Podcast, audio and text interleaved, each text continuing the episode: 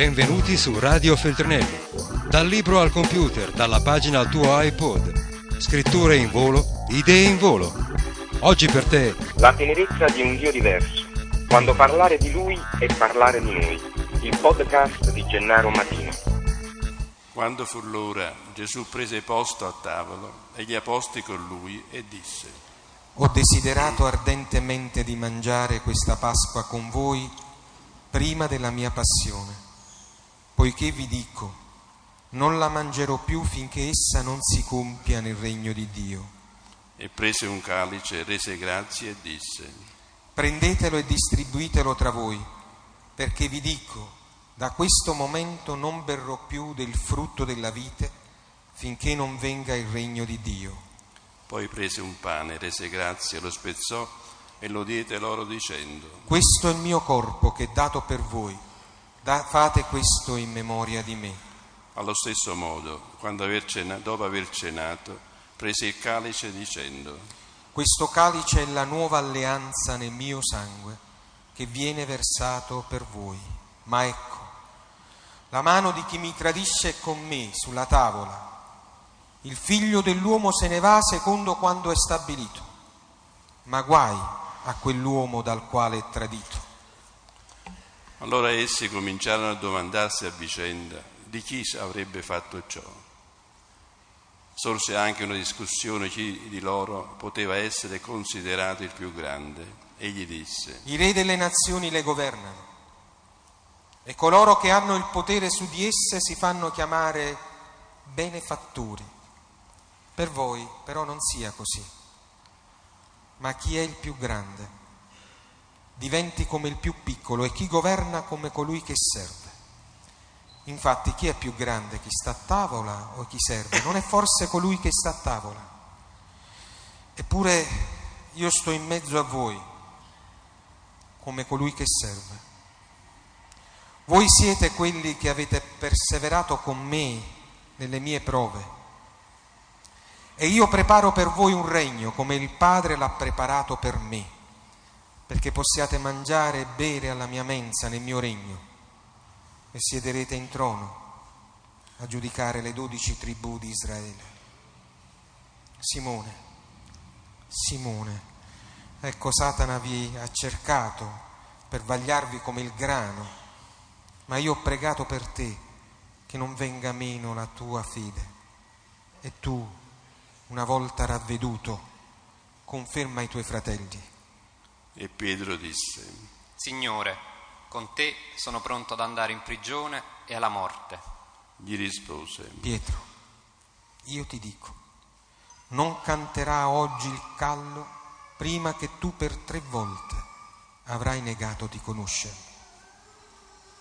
Quando vi ho mandato senza borsa, né bisaccia, né sandali, vi è forse mancato qualcosa? Nulla.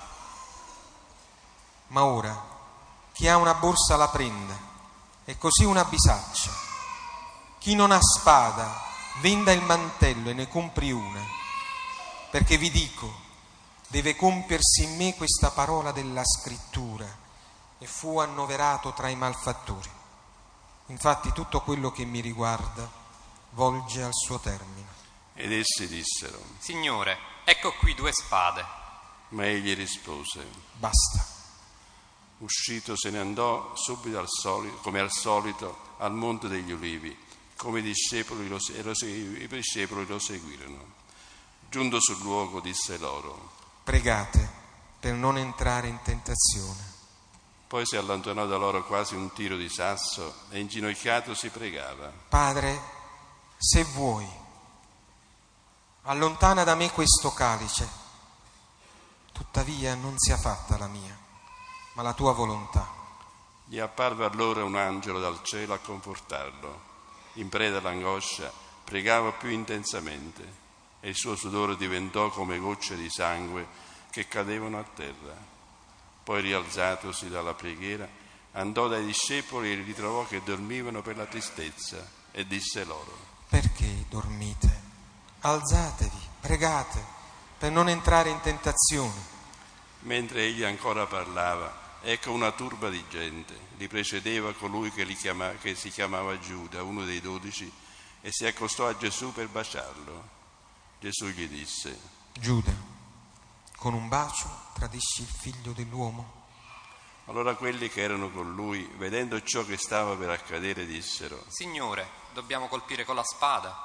e uno di loro colpì il servo del sommo sacerdote e gli staccò l'orecchio destro. Ma Gesù intervenne dicendo, Lasciate, basta così. e toccatogli l'orecchio lo guarì. Poi Gesù disse a coloro che gli erano venuti incontro, sommi sacerdoti, capi delle guardie del Tempio e anziani, Siete usciti con spade e bastoni come contro un brigante. Ogni giorno ero con voi nel Tempio e non avete steso le mani contro di me. Ma questa è la vostra ora, è l'impero delle tenebre. Dopo averlo preso, lo condussero via e lo fecero entrare nella casa del sommo sacerdote. Pietro lo seguiva da lontano. Siccome avevano acceso un fuoco in mezzo al cortile e si erano seduti attorno, anche Pietro si sedette in mezzo a loro. Vedutolo, seduto presso la fiamma, una serva fissandolo disse, Anche questi era con lui. ma egli negò dicendo. Donna, non lo conosco. Poco dopo un altro lo vide e disse, Anche tu sei di loro. ma Pietro rispose. No, non lo sono. Passato circa un'ora un altro insisteva, In verità anche questo era con lui, e anche lui un Galileo. ma Pietro disse, O uomo, non so quello che dici. e in quell'istante, mentre ancora parlava, un gallo cantò. Allora il Signore, voltatosi, guardò Pietro e Pietro si ricordò delle parole che il Signore gli aveva detto. Prima che il gallo canti, oggi mi rinnegherai tre volte. E uscito, pianse amaramente.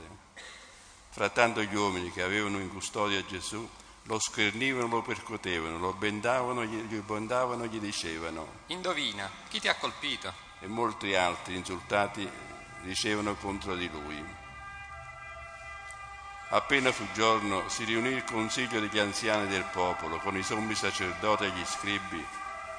Lo condussero davanti al Sinedrio e gli dissero. Se tu sei il Cristo, diccelo. Gesù rispose. Anche se ve lo dico, non mi crederete. Se vi interrogo, non mi risponderete. Ma da questo momento starà il figlio dell'uomo seduto alla destra della potenza di Dio. Allora tutti esclamarono. Tu dunque sei il figlio di Dio. Ed egli rispose loro. Lo dite voi stessi. Io lo sono. Risposero. Che bisogno abbiamo ancora di testimonianza? L'abbiamo udito noi stessi dalla sua bocca. Tutta l'assemblea si alzò, lo condussero da Pilato e cominciarono ad accusarlo. Abbiamo trovato costui che sobillava il nostro popolo, impediva di dare tributi a Cesare e affermava di essere il Cristo Re. Pilato lo interrogò Sei tu il re dei giudei? ed egli rispose. Tu lo dici. Pilato disse ai sommi sacerdoti e alla folla, Non trovo nessuna colpa in quest'uomo. Ma essi insistevano. Costui solleva il popolo, insegnando per tutta la Giudea, dopo aver cominciato dalla Galilea fino a qui. Udito ciò, Pietro domandò se era Galileo. Pilato domandò se era Galileo e saputo che apparteneva alla giurisdizione di Erode, lo mandò da Erode, che in quei giorni si trovava anche egli a Gerusalemme. Vedendo Gesù, Erode si rallegrò molto, perché da molto tempo desiderava vederlo per averne sentito parlare e sperava, e sperava di vedere qualche miracolo fatto da lui. Lo interrogò con molte domande, ma Gesù non gli rispose nulla. C'erano anche i sommi sacerdoti e gli scribi e lo accusavano con insistenza. Allora Erode con i suoi soldati lo insultò e lo schernì, poi lo rivestì di una splendida veste e lo rimandò a Pilato. In quei giorni Erode e Pilato divennero amici, prima infatti c'era inimicizia tra loro. Pilato, riuniti i sommi sacerdoti, le autorità e il popolo, disse, Mi avete portato quest'uomo come sobillatore del popolo. Ecco, l'ho esaminato davanti a voi, ma non ho trovato in lui nessuna colpa di quelle di cui lo accusate. E neanche Erode, infatti ce l'ha rimandato. Ecco, egli non ha fatto nulla che meriti la morte. Perciò, dopo averlo severamente castigato, lo rilascerò. ma essi si misero a gridare tutti insieme. A morte costui, dacci libero Barabba. Questi era stato messo in carcere per una sommossa scoppiata in città e per omicidio. Pilato parlò loro di nuovo, volendo rilasciare Gesù. Ma essi urlavano. Crocifiggilo, crocifiggilo. Ed egli per la, per la terza volta disse loro. Ma che male ha fatto costui? Non ho trovato nulla in lui che meriti la morte. Lo castigherò severamente e poi lo rilascerò. Essi però insistevano a gran voce, chiedendo che venisse crocifisso, e le loro grida crescevano. Pilato allora decise che la loro richiesta fosse esaudita. Rilasciò colui che era stato messo in carcere per sommosse e omicidio e che essi richiedevano e abbandonò Gesù alla loro volontà. Mentre lo conducevano via, presero un certo Simone di Cirene che veniva dalla campagna e gli misero addosso la croce da portare dietro a Gesù. Lo seguì una gran folla di popolo e di donne che si battevano il petto e facevano lamenti su di lui. Ma Gesù, voltandosi verso le donne, disse, Figlie di Gerusalemme, non piangete su di me, ma piangete su voi stessi e sui vostri figli. Ecco, verranno giorni nei quali si dirà beate le sterili e i grembi che non hanno generato e le mammelle che non hanno allattato. Allora cominceranno a dire ai monti, cadete su di noi, ai colli, copriteci, perché se trattano così il legno verde, che avverrà del legno secco? venivano condotti insieme con lui anche due malfattori per essere giustiziati. Quando giunsero al luogo del cranio, detto cranio, là crocifissero lui e i due malfattori, uno a destra e l'altro a sinistra. Gesù diceva, Padre, perdonali, perché non sanno quello che fanno. dopo essersi poi divise le sue vesti, le tirarono a sorte. Il popolo stava a vedere, i capi invece lo schernivano dicendo, Ha salvato gli altri, salvi se stesso, se è il Cristo di Dio, il suo eletto. Anche i sacerdoti lo schernivano e gli accostavano per porgergli dell'aceto e dicevano, Se tu sei il re dei giudei, salva te stesso. C'era anche una scritta sopra il suo capo. Questi è il re dei giudei. Uno dei malfattori appeso alla croce lo insultava, Non sei tu il Cristo? Salva te stesso e anche noi. ma l'altro lo rimproverava. Neanche tu hai timore di Dio, benché condannato alla stessa pena? Noi giustamente, perché riceviamo il giusto per le nostre azioni. Egli invece non ha fatto nulla di male. E aggiunse, Gesù, ricordati di me quando entrerai nel tuo regno. gli rispose, In verità, in verità ti dico, oggi sarai con me nel paradiso. era verso mezzogiorno quando il sole si eclissò e si fece buio su tutta la terra, fino alle tre del pomeriggio. Il velo del Tempio si squarciò nel mezzo. Gesù gridando a gran voce disse, Padre, nelle tue mani consegno il mio spirito. Detto questo, spirò. Visto ciò che era accaduto, il centurione glorificava Dio. Veramente, Veramente. quest'uomo era giusto. Anche tutte le folle che erano accorse a questo spettacolo, ripensando a quanto era accaduto, se ne tornavano percutendosi il petto. Tutti i suoi conoscenti assistevano da lontano e così le donne lo avevano seguito fin dalla Galilea, osservando questi avvenimenti. C'era un uomo di nome Giuseppe, membro del Sinedrio, persona giusta e giusta, buona e giusta, non aveva aderito alla decisione e all'operato degli altri. Egli era di Arimatea, una città dei Giudei e aspettava il regno di Dio. Si presentò a Pilato e chiese il corpo di Gesù. Lo calò dalla croce, lo avvolse in un lenzuolo e lo depose in una tomba scavata nella roccia, nella quale nessuno era stato ancora deposto. Era il giorno della parasceve e già splendevano le luci del sabato. Le donne che erano venute con Gesù dalla Galilea seguivano Giuseppe. Essi, esse osservavano la tomba e come era stato deposto il corpo di Gesù. Poi tornarono indietro e prepararono aromi e oli profumati. Il giorno di sabato osservarono il riposo, secondo il comandamento.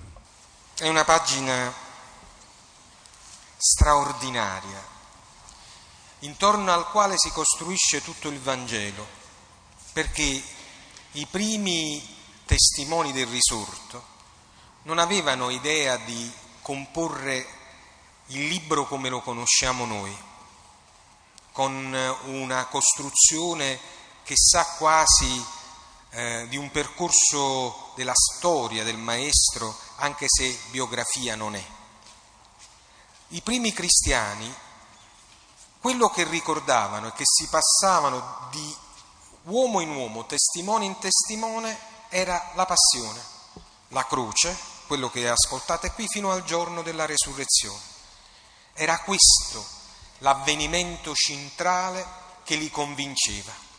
Strano, la semplice ragione che qui c'è la storia di un'ingiustizia, c'è la storia di un giusto che viene condannato, di uno che aveva fatto bene, di uno che aveva scelto di schierarsi dalla parte degli ultimi, di guarire coloro che soffrivano, di gridare forte la sua indignazione nei confronti eh, del sopruso, del delitto.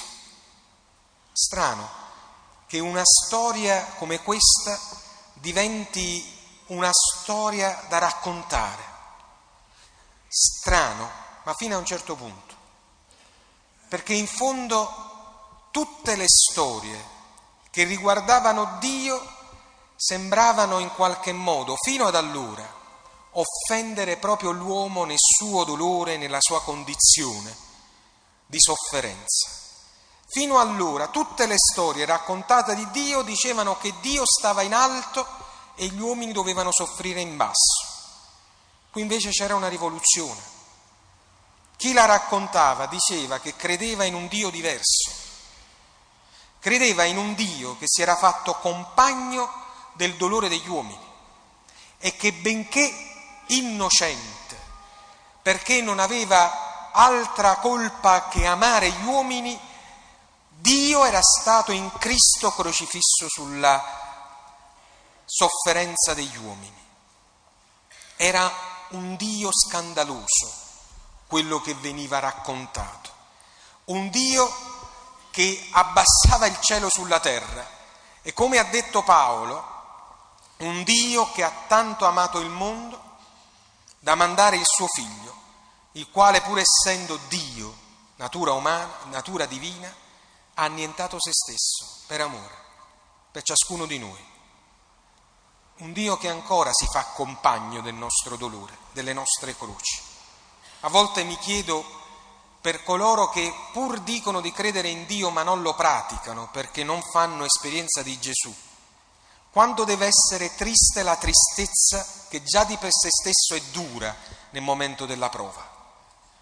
Quando deve essere insopportabile la domanda che deriva dal dolore di ciascuno di noi, senza aver per compagno colui che si addossa alle nostre sofferenze e ci dice ce la possiamo fare perché questa croce, questa croce è stata vinta e se tu credi in me, anche se morto, vivrai.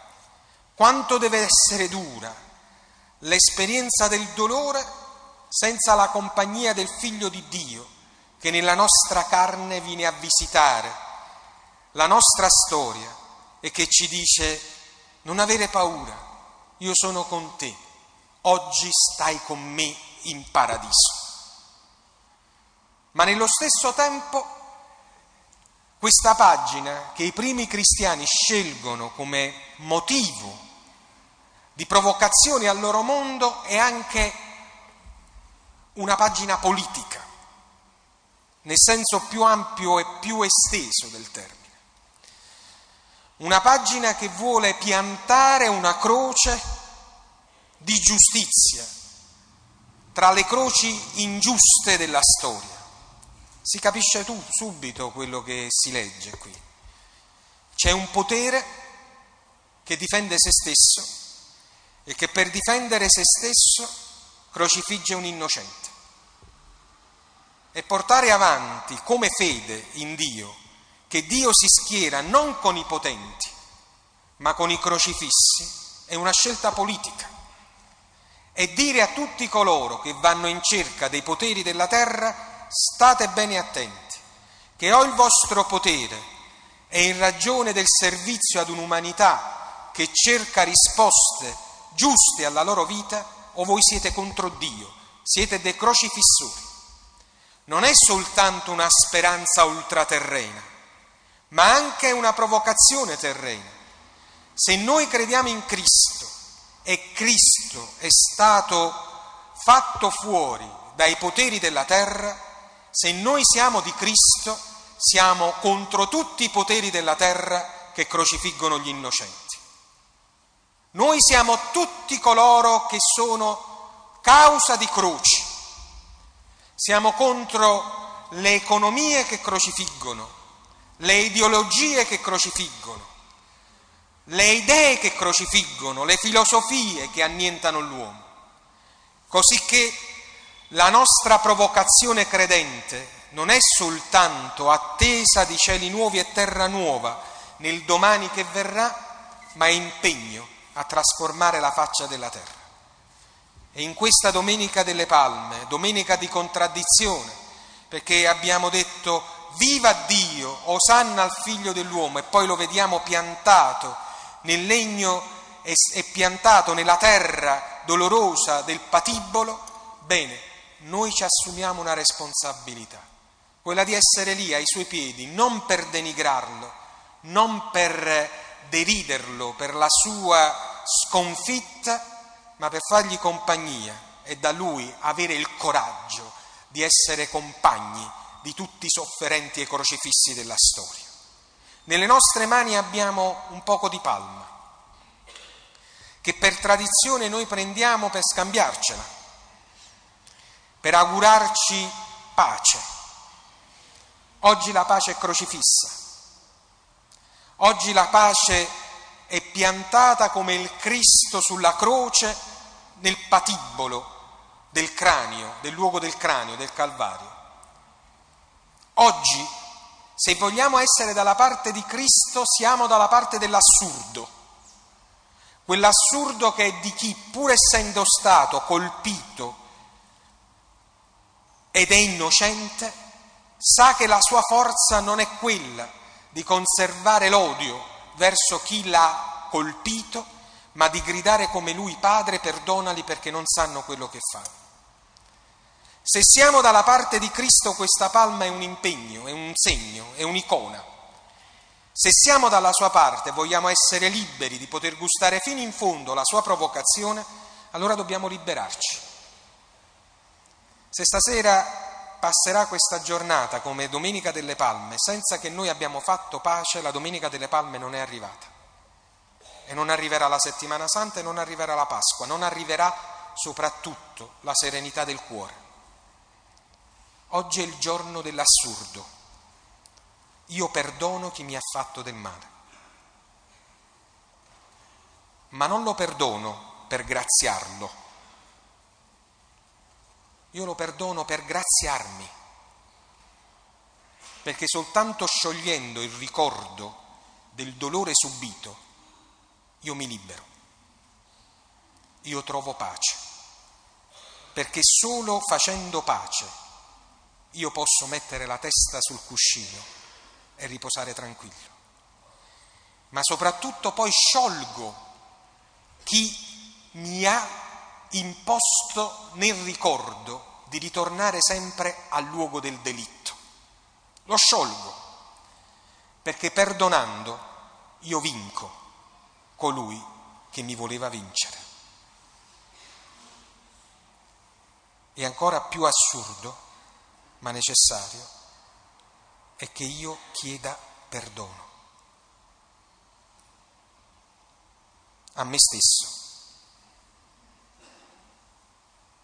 soprattutto a me stesso, e impari a volermi un po' più di bene. E che mi tengo un po' di palma nella mia tasca al ricordo di tutte le volte che mi sono fatto male perché non mi sono accettato, perché mi sono punito con la mia condanna. E che io chieda perdono a quelli a cui non ho il coraggio di guardare negli occhi e che chieda perdono a coloro che senza volontà di vendetta ho provocato dolore. Certo, la risposta può essere negativa. Certo, andando a chiedere perdono potrei trovare un muro dinanzi a me è previsto, ma non è previsto che tu non lo chieda.